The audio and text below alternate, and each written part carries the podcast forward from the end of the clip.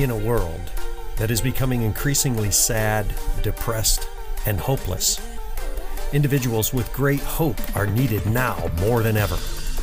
These inspirational leaders come in the form of teachers, pastors, coaches, and mentors. They possess a deep, abiding faith, an enthusiastic hope, and a passion to build others up.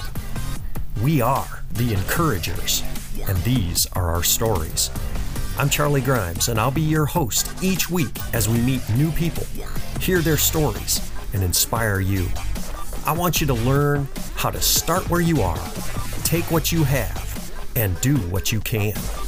Subscribe now, and you'll never miss an episode of the Encouragers United podcast.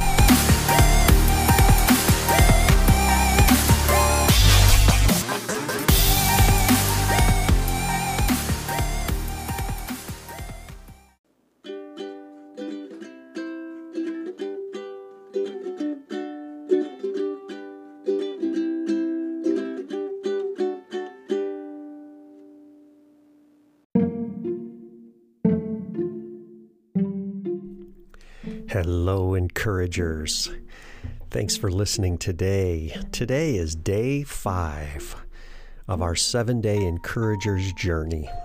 And I'm so thankful for those of you who have uh, joined the journey and are attempting to make yourself better and to reflect upon issues and uh, actionable steps that we can take to make the world a better place, to use our giftedness in a way that builds others up, and like I said, makes the world a little bit better for those. You know, I want to start with a story. We recently hosted a town hall type meeting at our church. It was a Sunday evening gathering, um, setting aside some time to share and to talk about how we're feeling and how we're thinking about all that's going on in the community in the United States and, and in the world, really. I was quite anxious actually about having such a meeting because I know that there would be a wide variance, a wide array of opinions and viewpoints represented in our church and in the room that night. But you know, it it actually went really, really well. Um, we were able to hear from several who just needed to process and to express their hearts um, questions and some tears were shed, um, understandings, and, and I believe even some very deep resolutions were made that night together in community. Um, I don't know that we all agreed, and it wasn't, you know, necessarily about that, but it was a first step, and and it's a it's one that I'm glad we took, and and I believe we need to meet and talk about these things more often. One of the profound actionable things that came out of our discussion that night was to simply ask someone, How is this time hard for you? And a simple but very profound gesture to open ourselves to hearing and listening to someone and ultimately to empathize with someone else. Whether it be to, because of the racial unrest that we're facing, um, or the continued stress of living in this COVID 19 virus, uh, you know, pandemic, or the hundreds of other possible stressors and things that, that people are facing these days. But what a wonderful step to engage someone and to invite them to simply share what's inside their heart. And so that's my challenge for you today, day five that you would have empathy for someone and that you would reach out to them and ask, How has this time been hard for you? You know, Ian Maclaren is a noted Scotsman and an author. He wrote the book called Beside the Bonnie Brier Bush, and he cared very deeply about those people around him. And he is often quoted for the words of this wise counsel Be kind, for everyone you meet is carrying a heavy burden.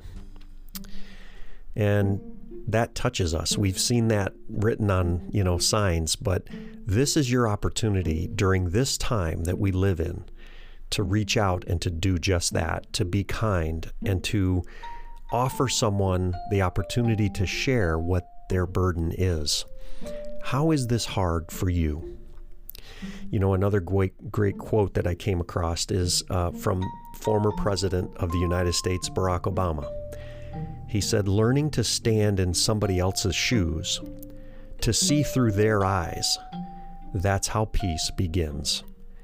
And it's up to you to make that happen. Empathy is a quality of character that can change the world. End quote. I think that's great. And, and learning to stand in someone else's shoes, to see the world through their eyes, that's peace. That's how peace can begin. And it really is up to us in our little worlds, with those that we interact with, to see the world from someone else's perspective. And actually, to, to ask them to express that is a very powerful gesture. You know, I'll end with this. Uh, 2 Corinthians 4:18 says, "So we fix our eyes not on what is seen, but on what is unseen.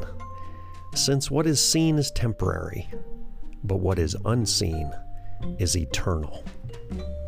Those are powerful words that Paul wrote to the Corinthian church to remember that it's not just about the book and its cover. It's really about what's inside someone. And that we often can't see unless we ask it. We ask for it. And so I would encourage you to reach out to someone today and say, How has this time been hard for you? That we can then take and support that person and listen and help them process what is unseen and that burden that they might be carrying. Have a great day.